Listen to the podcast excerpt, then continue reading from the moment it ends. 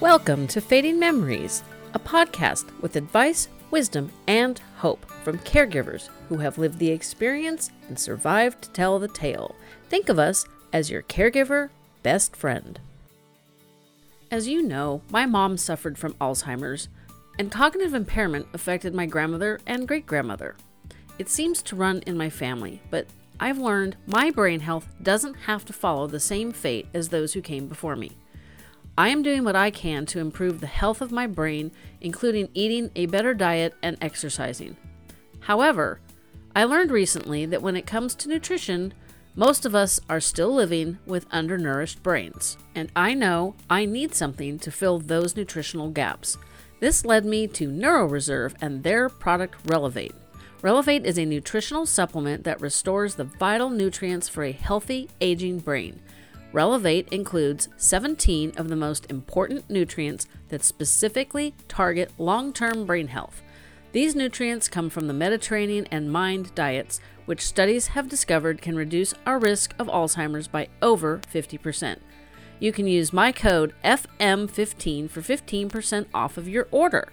This code is good for subscriptions, which will apply to all future orders as well as individual orders. Go to neuroreserve.com to purchase. The link is in the show notes, and you can also find it on my website. NeuroReserve's mission is to help our brain span match our lifespan. Many of you have wanted to know more about Relevate by NeuroReserve, and that's what you're going to get today. First, Relevate is a neuroprotective nutritional supplement. It is the first and only nutritional supplement designed specifically upon brain protective dietary patterns, like the Mediterranean and Mind diet or the DASH diet, originally pioneered at the Rush University Medical Center. Now, what I've noticed myself is my sugar craving, which you guys know is totally inherited and a total sweet tooth monster that's very difficult to control. Yeah, my sweet tooth totally under control. And there's a lot of times where I'm like, eh, I don't really need it or want it. And that's a freaking miracle. So we're going to hear from Dr. Ed Park all about NeuroReserve.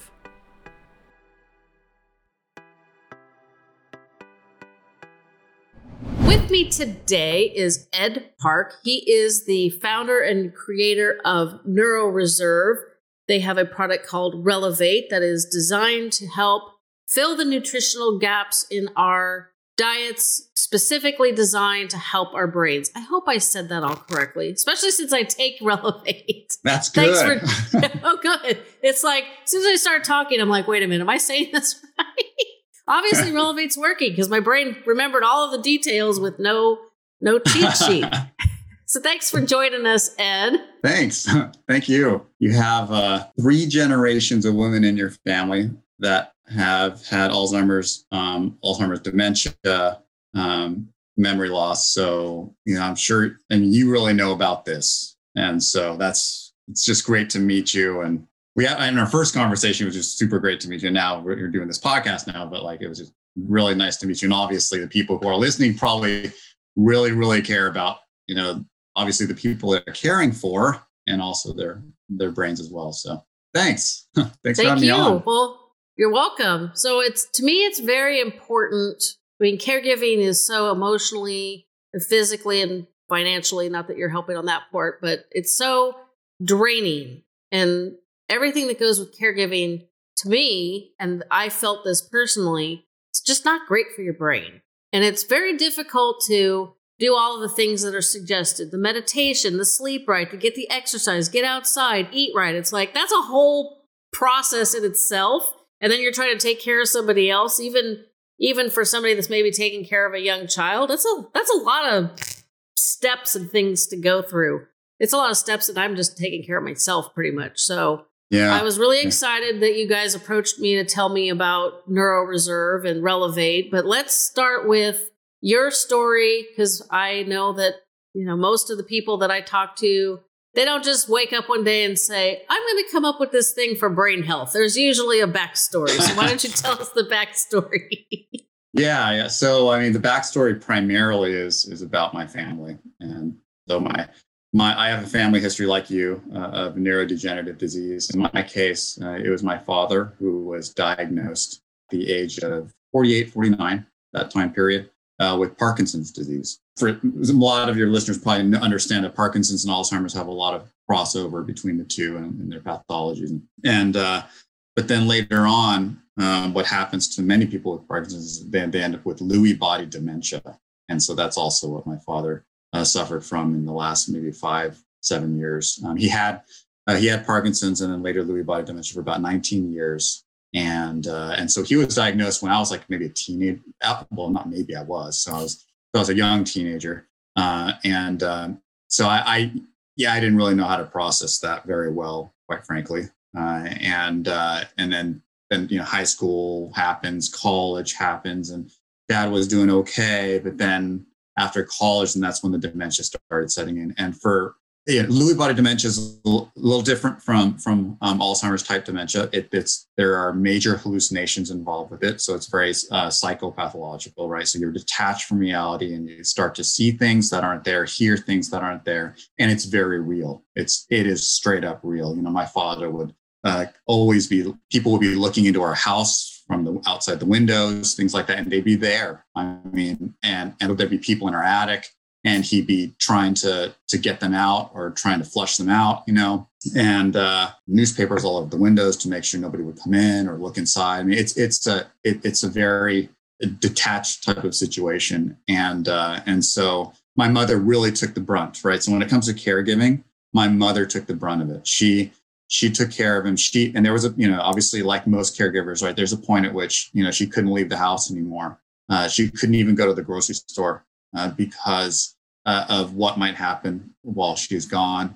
Uh, and uh, and obviously mobility was very difficult for my father later on, also because of the, the the movement disorder associated with Parkinson's disease, right? So there's so I mean she really really she was an amazing an amazing caregiver uh, through that time, and and so, but you know, obviously it impacted the whole family. So we were back and forth and things like that. I have two sisters, and all three of us were all back and forth in the house, you know, various times and points, you know, whether or not, you know, my father was in acute care, um, you know, or, or not, you know, if there's an episode like that. Uh, so, so that left a big that left a big mark on, on my psyche. Uh, you know, obviously going through the rest of my life completely hypersensitive about every little thing that happens to me, and going to the neurologist basically saying like, "Do I have what's wrong with me? I I, I had a twitch and and my finger is you know." And then they do the whole workup and they're like, "Ed, just go home, just go home, right?"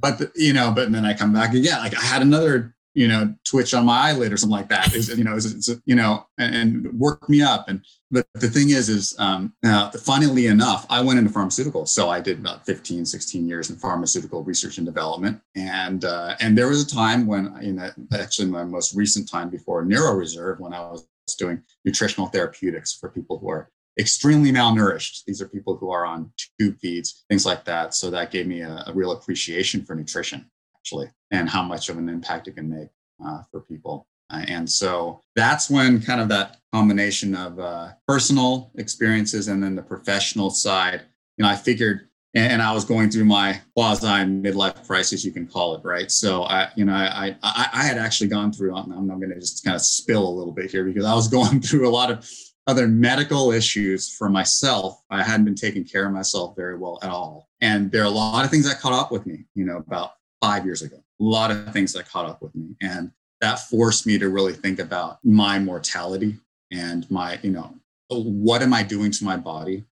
How am I really treating it? Am I treating it the right way? Am I treating myself the right way? And uh, and that then kind of brought together all those personal professional experiences. And I finally said, you know what? Nutrition can make a big difference. It's made a big difference in my life. And now what can I do? And that was a genesis of NeuroReserve. What can I do on the nutritional side or brain health this which is something that i really didn't want to think about because even though i'd run to the neurologist like a lot i also at the same time would not want to learn about neurology and nutrition because or neurology in general because i don't want to find out my risk right? So some people out there who are listening they might be thinking the same thing right? I don't even want to find out. I don't even want to know you know what my risk is. Now that was very much me until about four or five years ago. And at that point i just finally said okay i'm going to see if there's anything that can be done about prevention, preventive health, and eh, for neurodegenerative diseases like Alzheimer's, like Parkinson's, Lewy body. And it turns out there is. So when I started looking at the medicine and, the science and where it's at, uh, nutrition ends up being a really big lever. And you mentioned a lot, you know, we were speaking right before you press record here, right? But you were speaking about all these things that people should be doing, right? And nutrition is one of those big ones. And I learned that just five years ago. you know, I was like, wow, I can actually do something to protect my brain health. Oh, wow, I actually have control, some level of control over my brain fate, right? And and that was huge uh, to me. And the thing is, when I looked at the landscape, there is a lot of great research going on in the pharmaceutical side for treatment after a person is diagnosed, right? After they get to the point where they're showing symptoms of neurodegenerative disorder. On the nutrition side, there really wasn't much that I saw when I was kind of like looking for nutritional things. You know, like I was, I was improving my diet, but at the same time, I wanted to find like nutritional products and supplements, things like that to help plug gaps. I, I, I saw a lot of these like brain products that were very kind of short term or kind of like it's legal Adderall or it's like it's like it's like a limitless pill or it's like going to give you a boost. It's like a 5 hour energy drink type thing that's going to give you that boost for the next sales call you're going to do or the next you know uh, you know i don't know code software coding you're going to do. It's kind of very much peak performance type stuff and i didn't really see anything that spoke to my own family experience and actually many other people's family experience because i know my story is not unique whatsoever right? And so about long-term brain health about lifelong brain health so that that was a genesis of neuroreserve that's a really long-winded kind of rigmarole right that i've just gone through but that was the the genesis of NeuroReserve, And that's what made me realize okay, maybe we can do something here in the nutrition space for preventive health for the brain and do it in a really genuine way. Do it in a way that tells people this is where we're at. We don't know everything to give people some confidence that this is the best we can do right now to, to plug some of those gaps, like you described earlier, Jen. the, I backed into daily supplements, literally like backed into it. I live in I live in the suburbs of San Francisco, far flung suburbs. So I can't get too much further and still be in the Bay Area. And so it's it's a very much still an agricultural town. We grow corn and cherries and walnuts and almonds, other things. Corn and cherries and the nuts are key. They're the the main crop. And back in the before times when I used to drive to the gym, there's a hmm. field where one year, I think it's even years is corn and odd years is tomatoes. Doesn't really matter if I get that right, but it, they swap back and forth the crop because that's obviously good agricultural management. Because if you just plant corn yeah. every year, eventually you're going to deplete the nutrients in the soil I'm not super excited about when I'm out with our cycling club and I'm riding my bike and the crop duster flies by and it's like, ah. Oh wow. Yeah. yeah. Fortunately, we we don't have that terribly often. I think I've experienced it twice in the last decade, close to a decade. And I'm very I went from late 30s, very seriously overweight, most of my listeners know I've told this story a zillion times. It's not Alzheimer's, it's just fact. Is I had a photography client who was a doctor. She said, You're overweight, you have a family history of diabetes, you're screwed. And by saying the term, you're screwed, fired up the competitive nature in me. And I was like, I'll show you. I mean, I've never even seen this lady since. So she has, unless she somehow fell on this podcast, she has no clue that I lost 100 pounds kept that off for, well, I kept 90 of it off for a long time. And now I got to work on some 30 that have come on with menopause, with our- caregiving, pandemic, but we're working on it. And my husband had a medical situation. He had um, blood clots in his lungs again. And so now he has to be on blood thinners wow. the rest of his life. They don't know what's causing them, which is frustrating because both of us like to know, like, why, why give me the reason why so that I can find the answers and move forward. So not knowing why is very frustrating, but he knows what he needs mm-hmm. to do. And so he's now doing it. So that's also helping my weight loss. But I went on the health kick journey so that I would not end up with diabetes and then learned that that was good for my brain health. So, but yes, for this, for the supplements, somewhere along the line, I read that our modern agricultural corporations it's like what's the soil isn't as rich as it was 100 years ago so even if they yeah. rotate the crops and well i guess the crop dusting is probably a poison but you know and fertilize and i don't no, one of these days I'll have to drive by and see what they do to amend the soil. They must do that in the winter because they do stuff all winter long too, and it's like frustrating because mm-hmm. they blow dust all over the road. as soon as you wash your car, you drive past the farm, and it's like, well, now my car is filthy again. But that's when I realized because I could see modern farming and I could tell, I'm like, that dirt's not black. So it's not as yeah. rich in nutrients as maybe it was 100 years ago or 150 years ago when they started growing corn in this town. And that's when I'm like, maybe I should take a daily vitamin or some supplements to mm-hmm. kind of enhance what I'm not getting, even though I eat really healthy now, but I'm not getting the nutrients because it's not it's not getting into the food. Yeah, yeah, that's a big that's a big problem. I mean, I, I think one of the the poster child of that sort of like uh, nutrient depletion from soil is magnesium. It's it's uh, it is a big problem with with uh, how much it's depleted. So therefore, lots of foods that should have magnesium, lots of like these greens and things like that, don't typically have as much anymore. So, uh, so I mean, a lot of fixes need to be made in our you know uh, commercial agriculture. Uh, you know, and yeah, at some point we're to we're going to reach the red line, right? And it's to be like there's nothing in this food, and eventually we'll do something about it. I think right now we're still at that point where people, you know, we kind of kind of move along with it. You know, obviously there's organic and crop rotation, things like that. You know, at a smaller scale um, nowadays. You know, and you could find that at like some very expensive grocery stores and things like that. But but uh, otherwise, yeah, I, the nutrient depletion is a, a big issue that's starting to make its way around the entire world. So well, um, I'm in California and we produce like, I don't know, 60% of the crops for this country. So you guys might want to yeah. Well, you're in Nevada, you don't got water to share. So like yeah, we, we need no to water do share.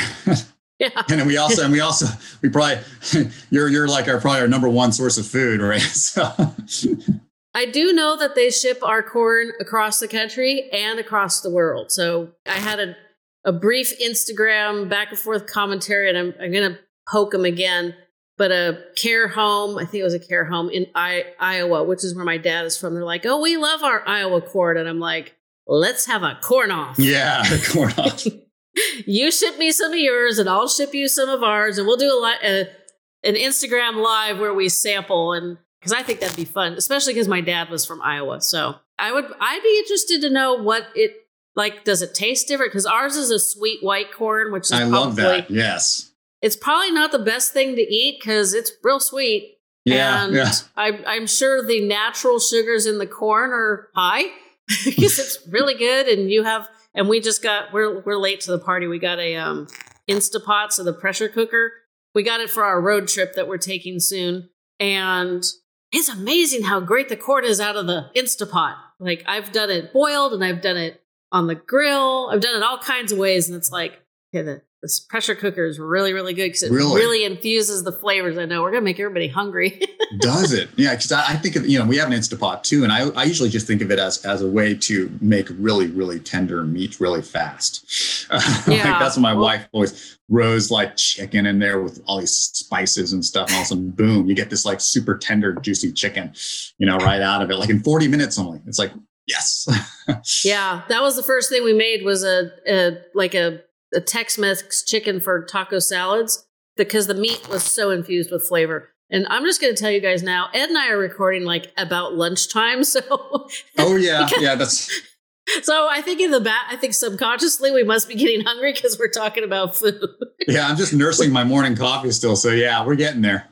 It's uh now now I got to figure out what to have for lunch because now now food is all my brain. But what how let's see where do i want to go with this one? So we know we've discussed a little bit about why we need to supplement our nutrition. You know even if you eat organic and vegan and all of that great stuff we're still missing out on nutrients right?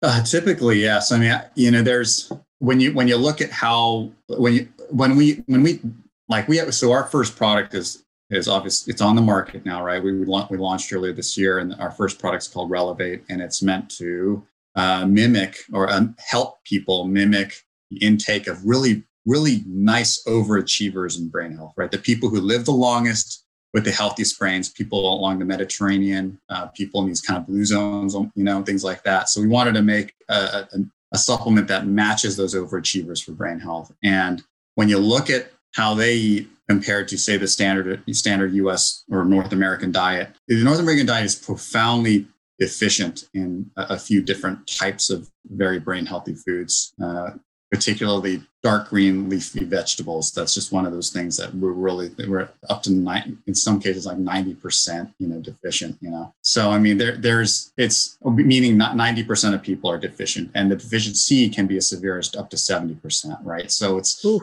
you know it's and and that's just one. The other is is in is in you know specific types of fruits that are very healthy for the brain like berries dark dark pigmented berries because the pigments that make them so pretty are also very protective as well. So, uh, so there's there's berries are not a big thing actually. Even though lots of strawberries I know are grown in California, which I love. Lots of other berries actually. Uh, the consumption in the United States of berries is actually quite low, uh, and and hopefully we'll we'll get to a point where we're having more berries. And so so there's there's elements and obviously nuts. Um, so nuts are, are extremely important for certain fatty acids and also for minerals. So and metals. And we were talking about magnesium earlier you know, so many other minerals um, that that they soak up and and they they become really high, you know, rich um, and abundant sources of. So before I learned much about brain health and nutrition, I did not eat many nuts. I, I was I was not a nut guy.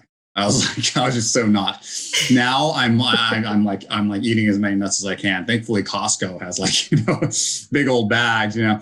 Uh, so, uh, so eating a lot more of that. But still, even then, um, I, I, did this test, and I think people should go here. It's it's, it's a place called HealthyBrains.org. So it's a it's the Cleveland Clinic's uh, brain assessment or brain health assessment website. It's called healthybrains.org. And there, there's a brain health index, a BHI, that they've developed. And you can assess yourself in six different dimensions. And, and like, like you said, Jen, Jen you, you, mentioned a lot of them, right? You know, one of them is mm-hmm. nutrition, and you can assess how you well you're doing there. And even for myself, I'm gluten free now. I, you know, I, I watch my carb intake and, and, and obviously I upped all these things. It, I did my like brain health index for nutrition and I had it still underneath 50% out of a score of 100. So, or 50 points out of a score of 100. I ended up like, I think it was like 38 or something. It was really bad.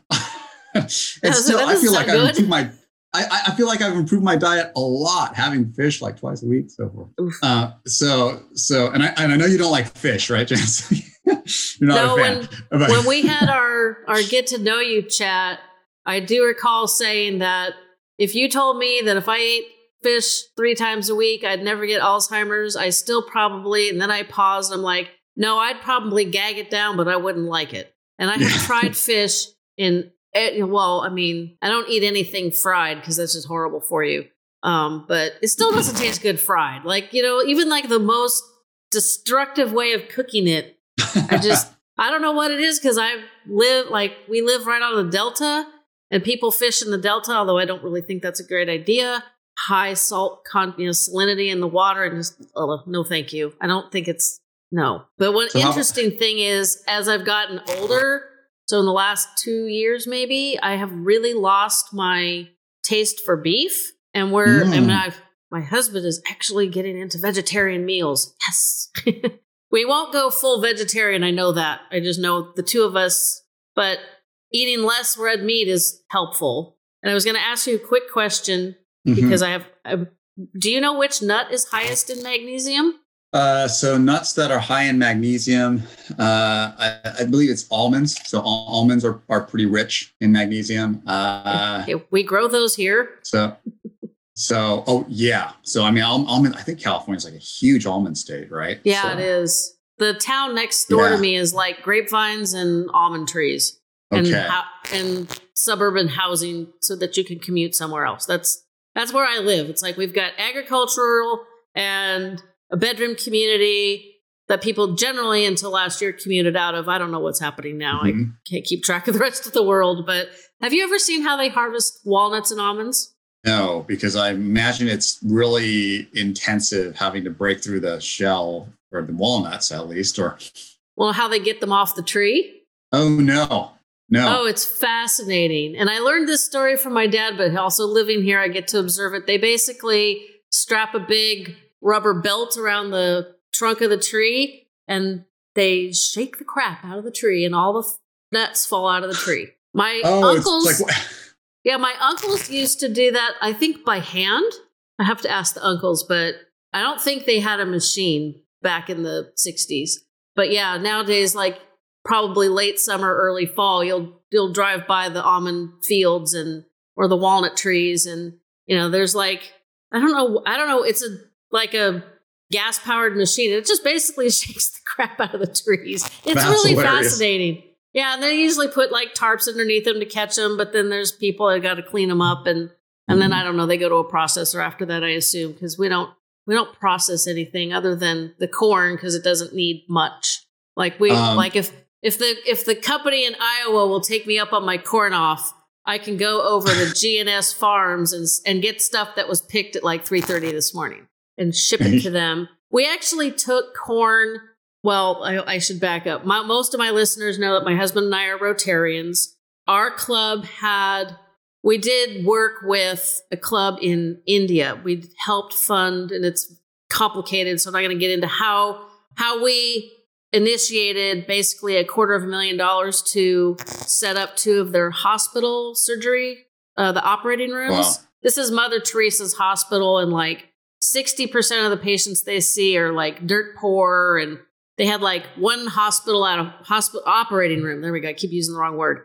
Operating theater out of four that was functional, which obviously is not great. And through the magic of donations and matching funds and everything, we we basically gave them a quarter of a million dollars in medical equipment, which I've always said I don't think that would that would flesh out an entire operating room in the state. So I kind of got I kind of wonder about that one sometimes. But in 2018, when we were in the convention, this is the last Rotary convention we got to go to. The um, gentlemen from that club were at that convention. So my husband literally got corn from the farm that's not very far from me that was picked in the middle of the night. And he said, How do I get this from here to Toronto safely? And they said, Well, take it on board. And it was literally wrapped in a wet towel in a bag. And we transported this stupid corn across the country into Canada. And then at the convention, we gave it to the guys from India. It's like, here is corn from Brentwood. You could, and they're- they were so excited. I'm like, this is the most inane thing. These are Like, we gifts to just- you. Yeah, I'm like, couldn't we have shipped them a carton or something? this is very strange. But yeah, so agriculture is like kind of like in the background of my life around here. So Oh, I didn't. oh, yeah. I didn't know how many Uh, people one knew that you. Pump- pumpkin seeds. Sorry, pumpkin seeds. I just thought, thought of pumpkin seeds are really high in magnesium. Oh, I like So, pumpkin seeds. So, Um, I try to anyway. eat some some nuts, but I learned through my weight loss journey that my body is real good at hanging on to fat. And the only way I lost all the weight was to go super low fat, and which meant egg whites, no whole egg. I mean, it was a little nuts. And we're not going back that way. I hope I don't have to go back that way because it it was so low fat for two years that I wonder if I did a disservice to my brain health because I wasn't getting the nuts, the egg yolks. You know, we were eating only lean meat, which is good. Now That's we- good. Yeah. Yeah, Mhm. but now the eggs came back. Full eggs came back. I do eat some nuts, but I'm one of those That's people. good. Yeah, Yeah, because eggs know. have choline, you know, the yolks, you know, they have choline in it, very important for for brain. Um, and uh, and of course, there are the healthy fats. I mean, Paul, those long chain polyunsaturated fatty acids like DHA, you know, the omega threes from fish oils. You know, those are very I do take. I take Yeah. those too. So- Oh no, although the krill oil. Now that I take Relevate, I don't have to take the krill oil. Yeah, you have a really really nice substitute now. So Yeah, which is good because it's like the the little pill container that we had for all of our um, supplements. Because I don't take any actual medications, just supplements. Mine was kind of overflowing, so I I emailed your assistant and I said, "How many of these other things can I stop taking now?" Which is kind of helpful. But I do. And the other reason that I knew supplements actually were beneficial is what are we talking about? So three years ago, we also have a local health hut, sells vitamins, supplements, all kinds of stuff.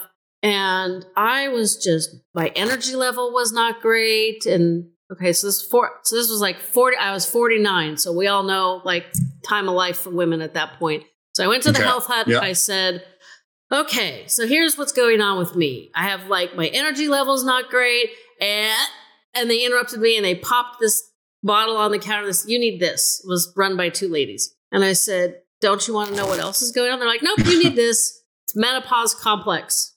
And I've been taking it since June of 2018, June of 2019, or was it 2017? Like three or four years. So I don't get all of the menopausal issues. I don't Yeah. have hot I don't have hot flashes, I do get warm ones. But I don't have like disruptive stuff happening that most women do.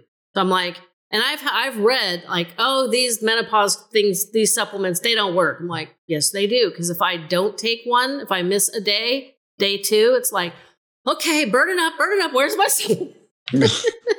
So I know they work, or at least, you know, they're psychosomatically working. I literally went Yeah. from I didn't think that vitamins and supplements were beneficial. I was in the camp of you take them and they just get flushed eventually to yes, they do work and there's reasons we should take them. So that's Yeah, one of the when- reasons. It, it's interesting because the a lot, a lot of the medical advisors in, in the company, when I first approached them, you know, um, there there there are various, uh, you know, research institutions and and uh, and when I asked them about, well, how do you feel about helping to helping out with a, a nutrition supplement company for for brain health? And, and obviously there's there's a healthy skepticism there right? You know but when obviously when they heard it out and they said okay we're going to base this on evidence backed brain protective diets okay this makes sense. And they said this is good because it is really hard for people to change. I mean we well first of all okay i want to say this. You know we, we don't we don't want to um, advocate that supplements are a replacement for a healthy diet, right? That they're not going to be a replacement for it. Uh, what they are is a, is a tool. They're yet another nutritional tool that we can use um, to help protect our brains, right? And when we think of it that way, is that they're part of a larger toolkit um, that includes exercise and you know obviously you know cognitive training and, and things like that. Then then it makes sense, right? And there's it's just very hard for people to change. That's the thing that the physicians were telling me. They see patients every day, they see their family members every day. And even when they make small changes in their diet or in their daily regimen that they do, whether or not it be exercise or not, it's a huge deal. And and um, but but a lot of times that either for practical reasons or for stubbornness reasons or whatever it might be, um, that people are limited, you know, and so that that's the reason why supplements, you know, for people like myself and and, and others can make quite a bit of sense. So um, yeah, so that's that's I, I totally hear you on that, you know, and and you can see them make, you know, you can feel them making a difference, and and as long as you understand why they're designed the way they're designed, then you can have confidence that they're going to provide benefits, and so forth. So. So It's just it's just been an interesting journey from yeah taking a daily vitamin you know you basically it just goes through your system and ends up in the the waste treatment plant and to now I have a routine. My husband puts the the supplements in a little bowl that's on the counter. I pick up my water bottle, take the supplements, and then I go do my exercise, which helps get them into my system a little faster. Oh, I bet. it's it's worked for like occasionally you'll have a headache. I do get a lot of headaches. Um, so I do actually take a supplement for that one too. but Mhm. there was one time years ago, I was like, oh my God, my head is killing me. And I popped two or three Tylenol, got in the car, drove to the gym again before times. And the music is usually kind of loud at gyms. We all know this. And I, I was a little hesitant because I'm like, eh, I don't know, you know, up, up and down and all the exercise and the loud music, this is not going to help my headache. By the time we were through the warm up, my headache was gone. And I'm like, I think the adrenaline from the exercise jump started the the process of the the Tylenol Yeah. because it literally was like 12 minutes from my house to the gym. So it didn't have time to get all the way into my system. Mhm. And I I've experienced that several times. So I've learned things over the years and it's I hope it's beneficial. I'm not going to stop taking all these supplements to see if I feel differently. Just going to have to go on faith that I know the menopause ones work. Because like I said, if you if I'm like if I miss one day, it doesn't it doesn't take very long before all those charming symptoms start start popping up and it's like, yeah, no, we're not doing that. Let's go take the supplement. Sometimes if they're bad, I'll take two because it's one to two. And so it's we've taken the krill oil, although like I said, I don't take that one anymore because it's much easier to just take the, the, the Relevate every day. And then I don't have to gag down fish. So yeah, okay. So if you're not yeah, exactly, if you're not into fish, then this might be the way to go. You know, uh, having having a, uh you know supplemental um, fish oil, and ours is and ours is from herring roe, so it's not, it's it's from fish caviar, so herring caviar oil. So Wow.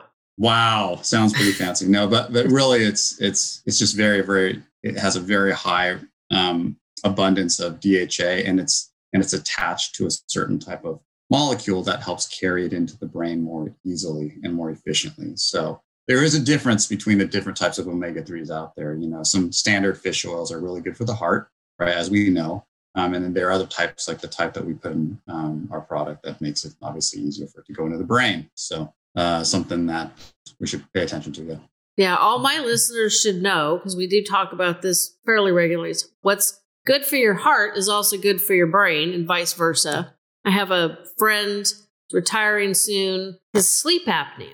And so he's been using the CPAP machine and his blood pressure's gone down. And he was talking about the interesting correlation between better sleep and his heart or his blood pressure going down and other positive aspects of using the machine. And I said, You do know that what's good for your heart is good for your brain. And he's like, mm-hmm. No, I'd never heard that. And I'm like, You know me. I'm sure you've heard this, but whatever. And so I basically explained that, you know, the lack of oxygen in his brain puts stress on his heart mm. and his brain. You're not getting enough oxygenated blood to your brain, which is bad for your brain. And blah, blah. So he was he was like even more excited to use this machine. so I'm always for I like natural things.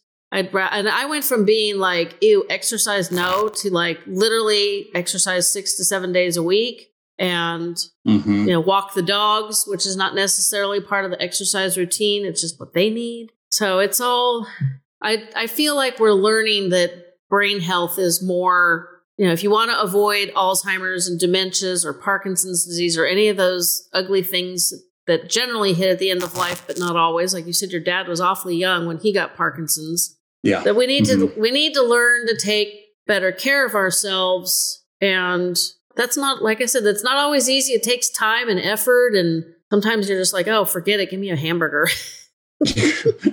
I'm, yeah, I know, and eh, you know, once in a while, that's that's that's fine. No, but I, you know, there's there's um there's the mind diet, and I don't know, you know, you might have spoken about this before, you know, on uh, you know, and that's that's a very powerful diet. You know, it's it's a it's a diet that can reduce people's risk of Alzheimer's disease by as much as 53%. So that's not a small movement there. That's a big, big needle mover, you know, as far as risk reductions. So, uh, so the closer people can stay on it, uh, even if people stay on it moderately, kind of like kind of follow it a little bit, but not fully, then they, they, they reduce their risk by 35%. So uh, these are really powerful diets. And, you know, that's obviously the reason why we, you know, design the way we design our products. But the thing is, is um, just pay attention to green leafy vegetables. So everybody, green leafy vegetable, dark green leafy vegetables, right? Like uh, kale and spinach, and, and obviously broccoli, fennel leaves, coriander, whatever you can find. You know, just just green leafy vegetables, berries specifically, as mentioned before. Focus on the berries. Focus on the fish if you're okay with fish. and especially cold water fish. So cold water fish is very important because cold water fish are the ones that are really rich in these these brain healthy fats, right? They, it's because they're in cold water. I mean, they, will either they'll, they'll they'll completely freeze unless they had a really fluid fatty acid inside of them, and, and that's the DHA and, and, and, the EPA. So olive oil, tons of olive oil, whole grains, you know, poultry kind, you know, to poultry to to in moderation, and then the nuts and seeds that we talked about earlier, right? Particularly walnuts and almonds, you know. So I'm trying to go through a list here. Hopefully, you can give remind your audience of the checklist, right? Beans and especially like black and kidney beans, and those are really important because, like you were talking about diabetes earlier, right? But their fiber levels, and when you have beans, lentils, things like that, it slows down digestion and it doesn't give you such a spike, you know, hyperglycemic mm-hmm. spike, you know, that happens you know, so it slows things down. And uh, and the wine, uh, red wine in moderation, obviously. So um, so that has a lot of wonderful uh, phytonutrients in it. Yeah, I don't drink either because wine yeah. gives me heartburn. I had um, let's see, was this in 1998? I had uh, bronchitis, and then six weeks later got strep throat. And both times the doctors gave me that Z pack, so it's like six antibiotics yeah. versus thirty, which is very convenient. But six weeks apart, and we had a landlord that was a crook and I wanted to kill him. And the only reason that I didn't literally, I hope the FBI is not listening. I didn't kill him, so it's fine. But the only reason that I I didn't seriously figure out how to do it was because I had my daughter. She was like six, six, seven years old. So I'm like, mm, yeah, I don't, I don't want to try. Yeah, to life in from, prison. If I get caught, I don't know. Yeah, you know, you know. I'd miss too much. Yeah, that was that was my thought. I'm like, parenting from jail is not my idea of a good time, so we'll skip that. And then, considering my mom needed care, it's probably a good thing that I I opted not to run him over with my car because that was kind of my plan. But it's like, you know, everybody thinks I'm this nice podcast host, and now I just let out the evil part. But I just had a realization because I've been taking Relevate for like six weeks. And uh-huh. in the past, so my husband had his pulmonary issue over Memorial Day weekend. And so he has cleaned up how he eats, which obviously has benefited my, my as well. Ugh, tongue's not working. And lately I have noticed that I have had less sugar cravings. And I'm like seriously like the cookie monster when it comes to sugar. So I am going to say it's because of Relevate. Uh, you know, I mean, I am not going to stop you, but you know, I mean, there's yeah. I. I made I made cookies the other day. I learned how you can um, take out half of the butter and replace it with silken tofu. It does not change the taste. It changes the texture a little bit, but then if you air fry them, I have like a toaster oven that has an air fry setting, but you can put it in Those any kind nice. of air fryer. Amazing cookies. You would, I mean, I have people that are like, oh my gosh, these are the best cookies ever. And then I tell them I took out half the butter and put it in tofu, and they're like, what? They're still good. They keep eating them. I literally made cookies. What I do is I freeze freeze them and then cook about five, you know, four or five for a day or two. And after I was done baking, I'm like, I just don't have the like I eating an actually baked cookie after licking spoons and fingers and all that stuff. I just didn't do it. I'm like, this is very strange. Something's wrong with me. I'm like, why am I not happy? I went to all this effort and now I'm going to have cookies, what, tomorrow? So that is the only thing that's changed in my life prior to my battling the sugar tooth fiend that lives in me. That's interesting. You know, there, so there are people that, I mean, you know, we, we you know, we, there's lots of people now that given us feedback, you know, on how they feel and really great because we, we try and speak with as many customers and, and people who started using it as we can. And yeah, I'd say about half the people, you know, come back and say there are effects that they feel quite quickly. Um, and it could be very almost unrelated to the brain specifically, like a lot more energy, or it could be very specific with respect to less mental fatigue or the ability to for greater attention and alertness for sustained amounts of time, so forth.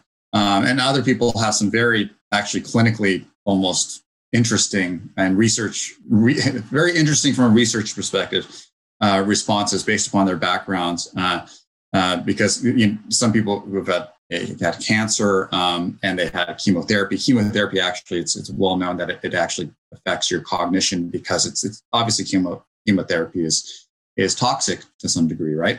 So it, it had as effects on the brain, and so you know people start eating us eating back to us on that based upon their experience with with relevate. And then there's a whole nother group and, and to me when i think about people who have immediate effects I, I, think that maybe out of you know one out of the 17 or a few or maybe all i don't know maybe they were profoundly deficient in, in one two three or many of those and all of a sudden they're being repleted and so they're feeling the effects almost immediately right? And then there are people the other people who say i don't feel anything immediately but they say I'm in it for the long haul, so that they, they understand that the brain health and preventive health and diet and nutrition in, in general is a long-term effort and they they go into it from that perspective and say okay i'm going to just do that. And um, you know i'm kind of like one of those people right? You know i'm just you know i just know that this makes sense you know? So um, so there's a lot of different experiences out there and i think yours is actually uh, we're going to have to catalog that one. I mean yeah, just because reduce, been... reduce sugar cravings. You know, that'll be one that I have to put in. Well, yeah, and I haven't yeah. mentioned this in a long time, but my maternal grandfather. So when I tell people that my sugar tooth is hereditary, this is this is proof right here. My maternal grandfather did not feel that a meal was finished until they had dessert, and so they would have this is this is definitely horrible. They would have little little packaged processed sweet snacks after lunch and after dinner every day. Now, I don't know that he had dessert after breakfast. That would be my idea of heaven, but that's okay. I have berries almost every day. So those are nice and sweet, and that helps a lot too. But, you know, my and my mom ate. She had terrible teeth. She had like really soft teeth, and she would eat this this sticky candy, and she'd break teeth all the time. And Oh, and and she could literally eat hard candies or taffies or sugar daddies or whatever, you know, just all those crazy sticky things, and still maintain like a, a healthy body weight. I, she probably didn't have it. Probably physically inside was not as healthy, but she looked, you know, she, ne- she never had to lose 100 pounds like I did. That came from my dad's side of the family. So I'm hoping, you know, I got my the sugar tooth from my mom's side of the family and the fat gene from my dad's side of the family. I hope I got the longevity from both sides and the non Alzheimer's from dad's side. like when you talk about genetics, it's just really fascinating. But I mean, it's taken years to learn to like tame the sweet tooth. I have to actively until recently, which is, and I've noticed this because just like two dark Hershey's kisses, and I'm fine. It's like, oh. And just for reference, seven Hershey kisses is a serving. So I'm not even getting like half a serving. Like two is enough, which has never been the case. I just have made it be enough because I know it's a lot of sugar, it's a lot of fat, and I don't need that stuff, except that I do because I get nasty if I don't have chocolate again. yeah, the- like- the- that's so important, though. Yeah, I, I, it's really great that you're you have it under control because metabolic and, and pre-diabetes or diabetes is just such a huge risk factor for for dementia, and neurodegenerative disease. It is, you know, once you start losing, we start losing or creating insulin resistance um, in our bodies. It's a it, it creates a lot of problems in the brain. And so, so insulin resistance isn't just like a, a weight thing, right? It's just definitely Right. affecting the brain heavily uh, because the brain is so energy intensive. I mean, just sitting still here, it's going to burn. It's two or three percent of our weight, but it's going to burn twenty-five ish percent of the energy that we spend each day. So it's punching way higher than its weight, I guess you can say, from an energy usage perspective. So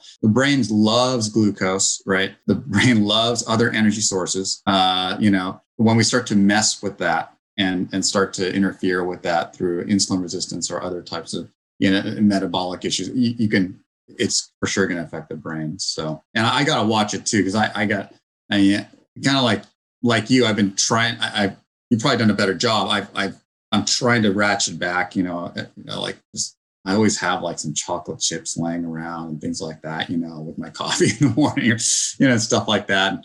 And, Well, uh, and then my, my wife comes from a family where dessert was very common also. So just super common. Like dessert was like, you know, this is like the thing, you know, after dinner. And I never really had that in my family. But then, then I got married and all of a sudden dessert's becoming this thing, right? So we're trying to ratchet that back now down too. So it's, Well, two things. Ugh. dark like the dark Hershey kisses, if you you eat one and like actually pay attention to eating it. Like let it melt in your mouth. Because you got the dark chocolate, which has got a little bit of benefits. So have two of those and then drink some water. Usually you can like and then do something, get busy doing something else so that your brain is not focused on, ooh, let's have more of that.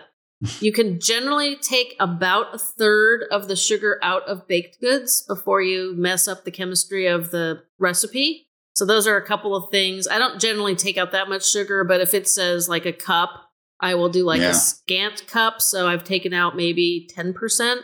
yeah. Um, mhm.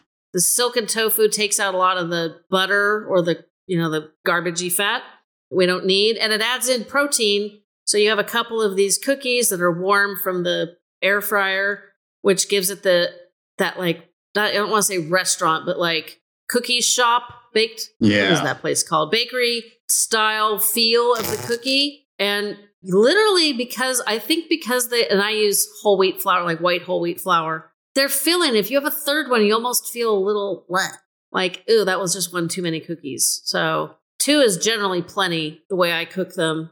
And then what was the other trick that I Yeah, I don't know. I don't know how my kids are able to eat so much. You know, when they when they get their hands on sweets, they can just like gobble it down. I look at them and I'm like, okay, just you're gonna make me throw up just watching you. Just stop. Well, yeah, we our bodies can put up with a lot of crap when we're younger. You know, like I, I've never been a drinker.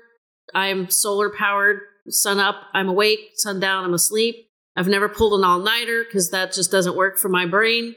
And it's just I don't I don't drink. I don't you know I don't do any of that stuff. But I've read where you know like our bodies can you know in, in our twenties you know we stay up all night drinking and we can go to work on Monday and be reasonably fine. I wouldn't, be, but that's me And, you know, but as in your 30s now, not so easy. And as we get later in life, it's just like our body Yeah. just can't, it can't get rid of that crap. It can't, it cannot recuperate as fast as it does when we're 10 or 20 or whatever. But my, what I did to lose all the weight and to retrain my brain was to start taking out the fats and the sugars and replacing the, we didn't eat a lot of white starchy carbs, but replacing those with better starchy carbs slowly. My personal trainer Mhm. said, don't make all these changes at once because your body will just, it will revolt, which I totally agree with. And that's, that's the smartest thing. Make changes slowly so that they just become Yeah. a habit. So they stick. Yeah. Yeah. And then I was going to Yeah. say the other thing that we have, you said to use a lot of olive oil. We also grow that here. Yeah. So I get organic, fresh from local, locally sourced olive oil. And we do That's great. That's Yeah. great. Using it as your primary oil for culinary purposes is like the way to go. Um, that's just a wonderful oil, like avocado as well. And it's one of those things where you can have a lot of it. It's not gonna. It's not the same as butter. It's not the same as any saturated fats. So these are poly uns or mono unsaturated fatty acids, which are very healthy for the brain. Uh, so and they also help absorb bring food and bring in some of these nutrient, other nutrients like the vitamin E's, the luteins, the xanthan, whatever it might be, that are very helpful for the brain as well. So they help you absorb food as well. So, so having that is really healthy. And just just want to make sure people just really, you know, understand or are reminded, you know, of, of all these things that we should be doing, you know, to, to protect our brain health. And uh, and so just, but, but I just want to make sure that, and you uh, I, I know I, I was listening. Actually, I was listening to your one of your other podcasts earlier, and you go way deeper. It's like there was an EFT episode where you were talking about where you were talking about emotional emotional freedom techniques. Where I was actually really trying to tap myself in, in a meridian somewhere in my body to try and relax myself before this this podcast, so I so I wouldn't you know be too nervous or anything. But um, there's exercise, there's nutrition, of course, which we've spoken about a lot. There's exercise, which is extremely important. It could be just as important as nutrition, right? And, uh, and the reason why we talk about nutrition and exercise so much when it comes to brain health is because they're actually easy to study. So that's why scientists and you know people are. It's easy to measure them. It's easy to see. You know, even though it's kind of hard to measure sometimes, but it's a lot easier to measure than how well have you cognitively trained yourself today. You know. Yeah, that's Or true. it's a lot easier to measure than how many social connections did you make today, which are other things as well. Staying socially connected, you know, cognitive training, keeping those comorbidities in check, like cardiovascular and metabolic health, you know, and finally sleep, like you mentioned. That's something we can measure too. And there's a lot more studies going on there too, right? Sleep, because obviously during sleeping, uh, during the sleeping hours, that that's when a person's brain is basically all the waste is taken out. And if you don't do that, then the waste builds up. So shorter and shorter amounts of sleep we get, the the less and less, the, more and more the waste and debris builds up in our brains. You know, and it kinda like a- doesn't it doesn't file the memories very well. that's right. There's also memory formation, long-term memory formation happening during sleep as well. So it's there's so many things that happen. I used to always just think, well, sleep is just for rest, so I can function. And yeah, it's, there's like so many deeper things going on during sleep. So Yeah, sleep is interesting. And if I get a really crappy night's sleep, you were talking about how the brain basically punches above its weight class in energy usage. If I get a Mhm. really short, just interrupted, poor night of sleep, one. Doesn't even have to be more than one. God forbid it's two. I will wake up and my brain will be like, yo, let's have some pastries for breakfast. You know, and like how about a donut? Yeah donut sounds really good. It's like literally the sugar fiend goes berserk. And i know it's because my brain thinks if i get some pastries and some tea with the caffeine then i'll be all like all fueled up yeah and then you're gonna crash and burn in an hour but you know whatever then it'll just want more sugar but I just find it really interesting because you wake up and you're like, dang, you know, whatever the like this past weekend, the neighbors had a bar- birthday party for his wife, and they warned us in advance that there was going to be a DJ. And thank goodness he was he was playing some really good tunes because they went past eleven o'clock, and I could hear them, and it was like, okay, I I was really enjoying your music, but now I'd really like to have some sleep. I'm just fascinated that the brain immediately goes to sugar. It's like not not let's have a nice hard boiled egg and some berries to to supplement this Yeah. crappy night's sleep. No, it just wants a pastry donut and it's like and it's almost like my brain is screaming at me to just like pour in garbage, sugar, you know, white flour, fat, just all the garbage it's we don't need. a it's in like a survival mode basically right? It's like just give me what i can you know to to to keep going. And and so uh, it's like the brain is made for two things right? It's, it's for sur- survival and for th- thriving right? You know for a person. And i think the survival was kicking in there you know after bad night's sleep. Yeah god i hate that. Because when we first moved into this house there were no blinds. We had to put blinds on the windows. And so all of the light pollution was filtering in. And the old house the bedroom faced open space so there was phenomenally less light pollution. And after like, I don't know, two or three weeks, basically threatened to murder my husband if he didn't get blinds. So I'm like, dude, I'm not getting enough sleep. I'm waking up every day and my brain is screaming for a donut. Like, we got to stop this. So we fixed that problem, which is good because not feeding my brain a donut for breakfast, because I'm not even sure I'd get through my workout if I ate like that. It would not. Mm. My mouth says, ooh, a donut, because I must be hungry, but my mouth's like, ooh, a donut sounds good. Like, no, you're going to get lunch and it's going to be a healthy lunch. When I was in high school and I used to swim, you know, used to get donuts right after the morning workouts. And I just think to myself, wow, we, got, we used to go to Winchell's Donuts. And I don't know I if Winchell's, Winchell's is even around still, you know, but like, uh, sheesh. 12 pack of Winchell's donuts right after swimming. I mean, that's probably not the best way to recover, but you know, like you said, we were young, we could recover very easily. So yeah, your body got what it needed out of that. Not everything, you know, and so that's I think that's what happens. It's like you know, we as we're, when we're young, we can eat garbage and run around. And I was on swim team too, and I made the mistake of giving that up for band. Wrong choice, but that's okay. um, that was forty years ago. mm. Jeez Louise. Actually, I think it was, might have been 41 years ago, but it's okay. um, I used to eat breakfast, ride my bike to the pool, which was probably between a mile and a mile and a half, and swim for at least an hour. I can't remember if our practices were an hour, hour and a half. And then I would mm-hmm. ride home and have second breakfast. So I trained myself to like basically have the equivalent of four meals. So when I gave up swimming, my body didn't particularly want to give up four meals a day. Oopsies. and we didn't burn off nearly as many calories in marching band as we did in swim team. So not that much marching. Yeah, no, marching that, didn't quite compensate. No, that would have to be like sprinting band, which would be really hard yeah. to play. So, yeah, like I said, it was the wrong wrong choice. It the band and the swim practice, the band practice and swim, swim practice competed, and the coach on the swim team violated his own rules, and it made me angry. And I was just a stupid teenager, so I'm like, whatever. I'm just gonna do marching band and like I said, wrong choice. But you know, now I walk dogs. I do all kinds of physical exercise.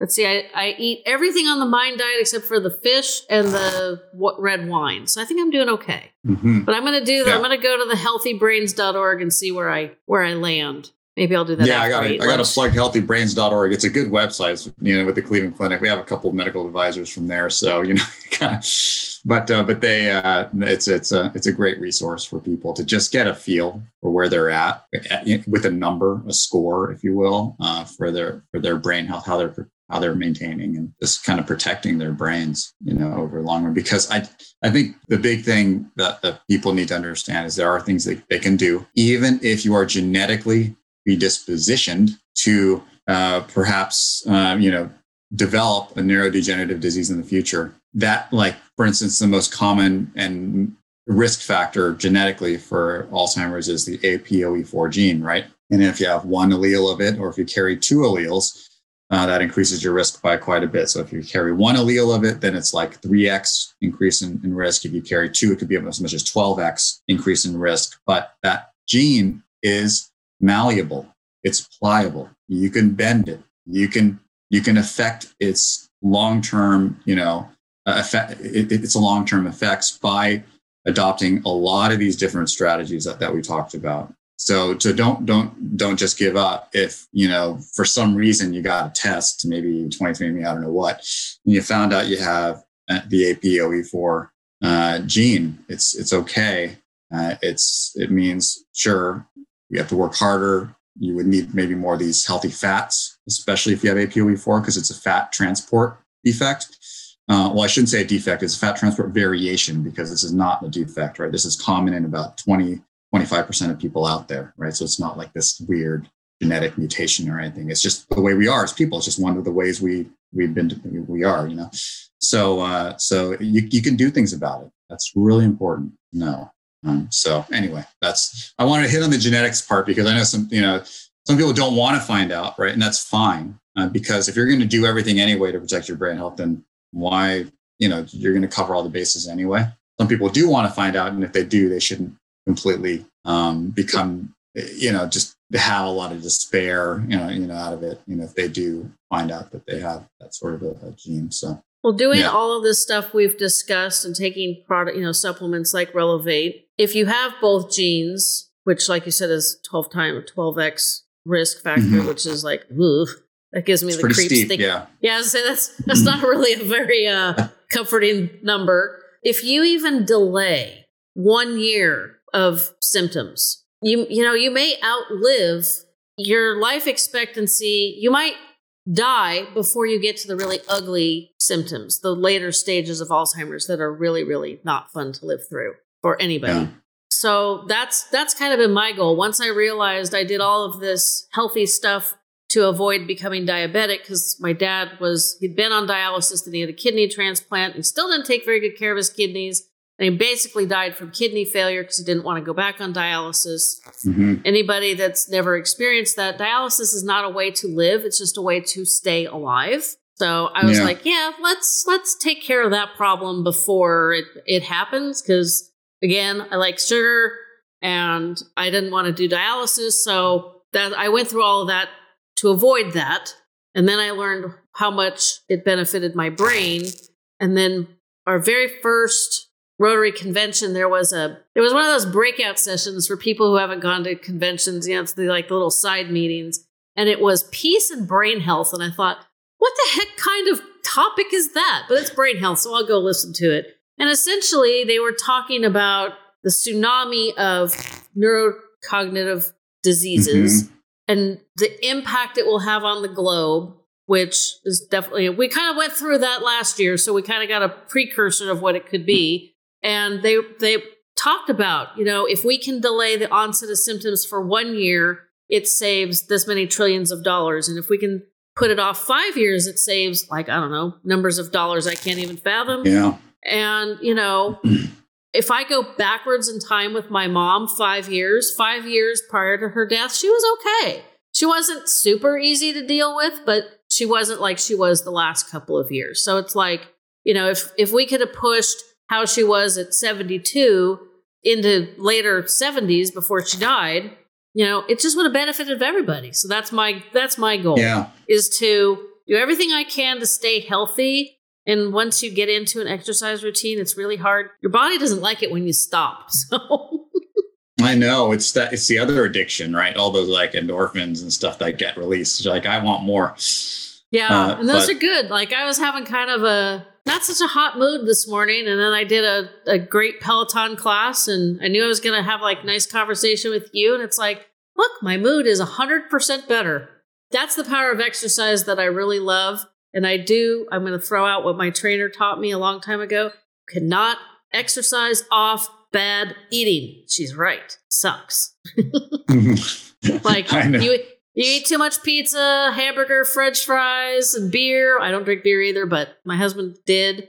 You can exercise all day. You're not going to get rid of that that garbagey diet. So your body is yeah. it needs to move and think and be fed properly and it's a, it's a lot to maintain, but it's worth it. Yeah, and that, that's um that's oh yeah, so that's another thing. Yeah, the things to avoid, you know.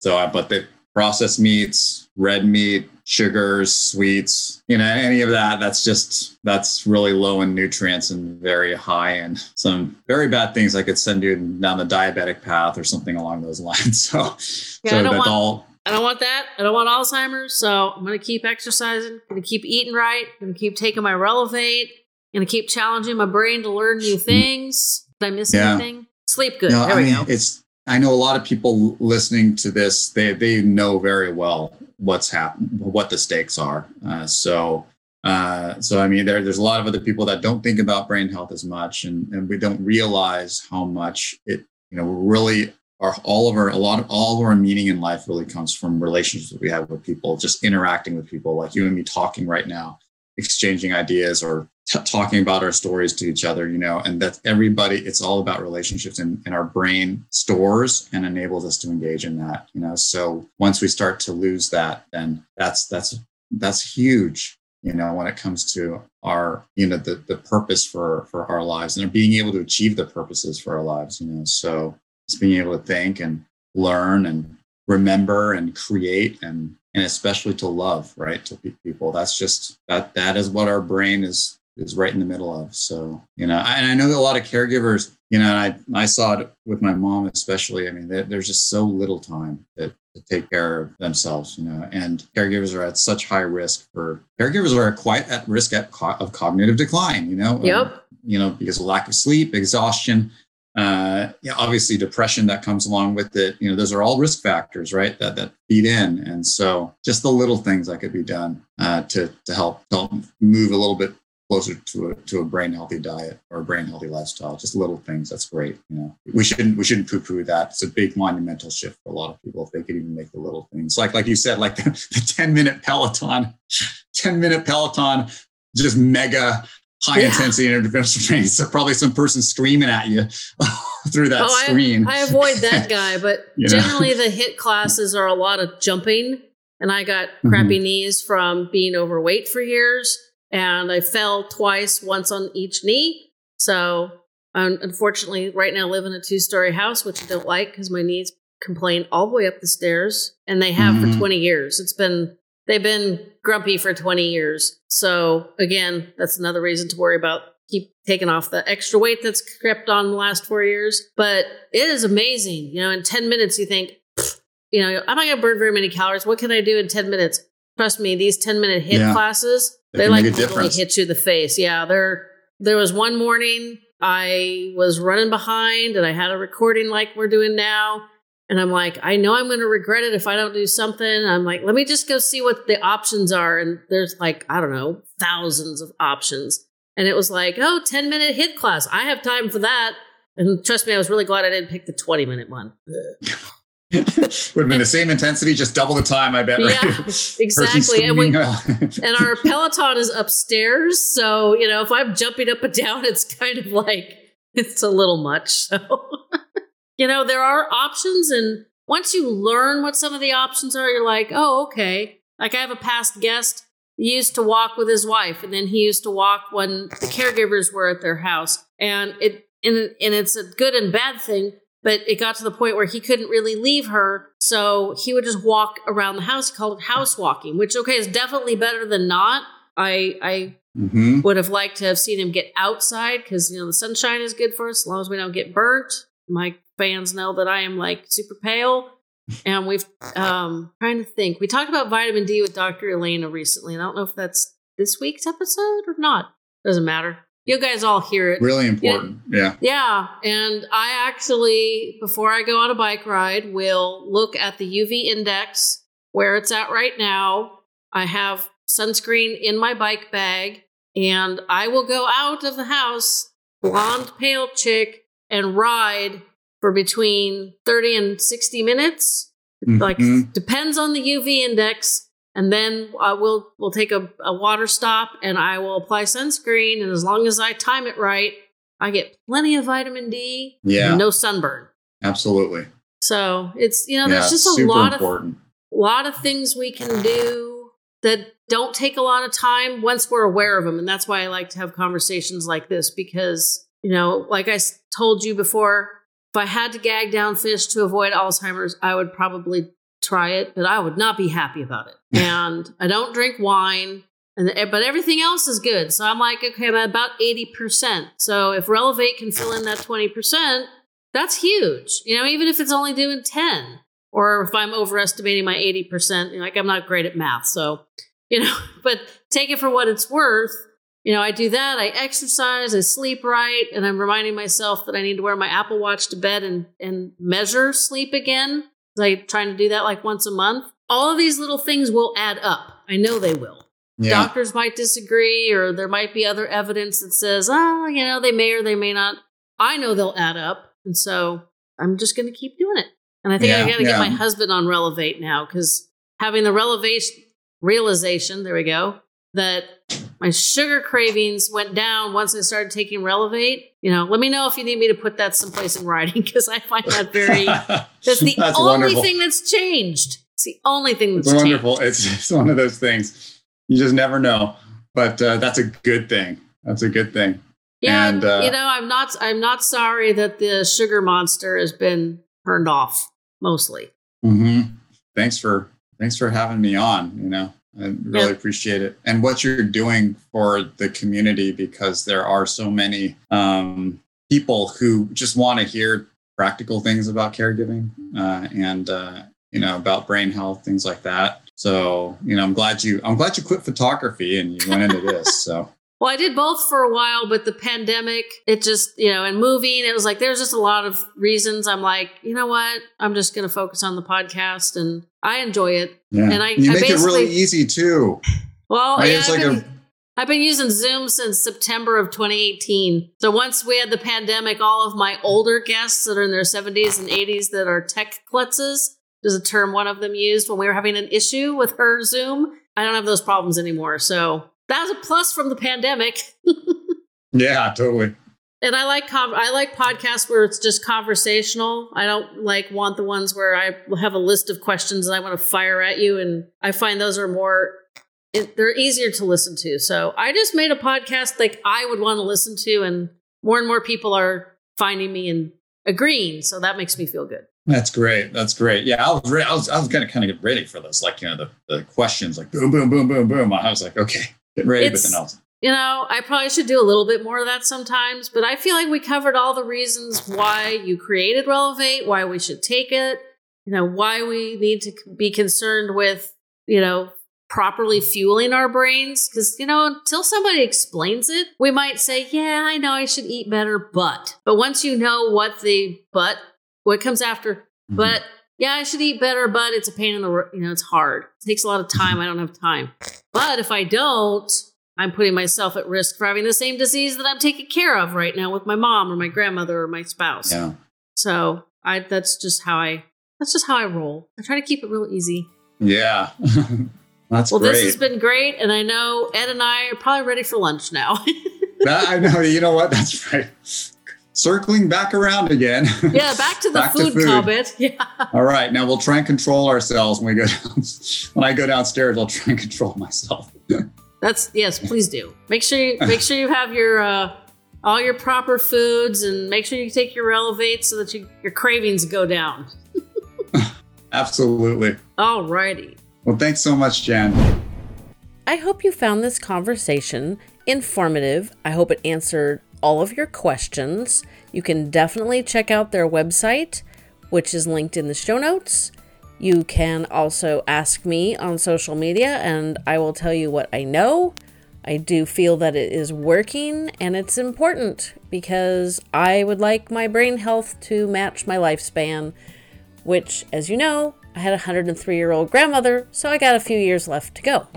So, in those years, I would really love to hear from you guys. Podcasting can be a little bit isolating, and we know that isolation's not great for your brain. And I have to rebuild a social life after this crazy pandemic. So, reach out to me on social media. All of my accounts are linked in the show notes. If you've got a question, you just want to say hi, just let me know. I'd love to hear from you. Coming up next week, I have an extended conversation with a millennial caregiver, and she is going to fill everyone in her generation in on the knowledge of what you guys need to know before and right at the beginning of your caregiving journey. Now, if you're not a millennial like me, you still need to know this information. So, even though it says it's for millennials, it's for all of us. Because if we haven't figured it out, this is a perfect episode, and you're going to love her story. It's inspiring and informative, which is exactly what I try to bring you guys every single week. So I hope you enjoy it. You know what? Also, I haven't had a nice review lately or any reviews. So if you uh, got an extra minute, pop on over to Apple Podcasts or Spotify and leave me a review. I would love it. That is how new people also find the show. So it is kind of important to uh, give the show a thumbs up and a follow or subscribe, depending on your podcast app. And as always, I will be in your ears again next Tuesday.